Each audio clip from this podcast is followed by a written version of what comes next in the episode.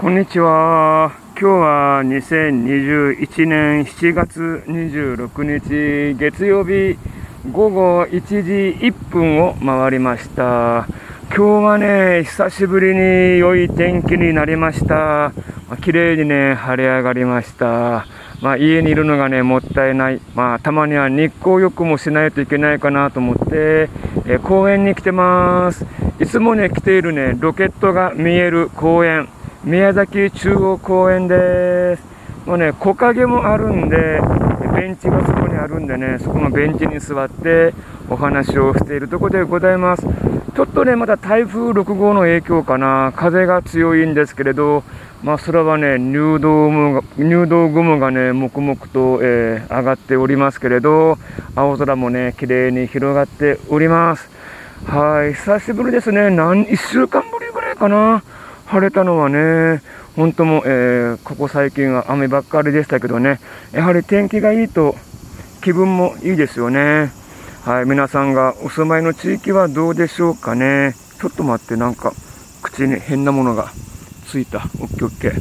えー今日はね、お昼ご飯はうどんを食べてきました。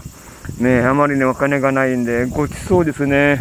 えーうどん、天玉かうどんが大好きで、あと、稲荷を2個頼んで、605円でございました。ささやかな楽しみっていうか、はい。あとはね、あそこ、シアトルズベストコーヒーに行って、モカチョコレートのグランデを食べるのが大好きなんですけどね。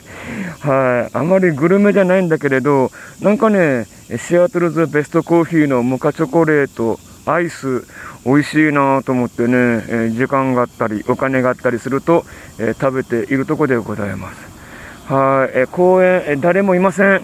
子供いません。普通、えー公園に子供がいるじゃないですか。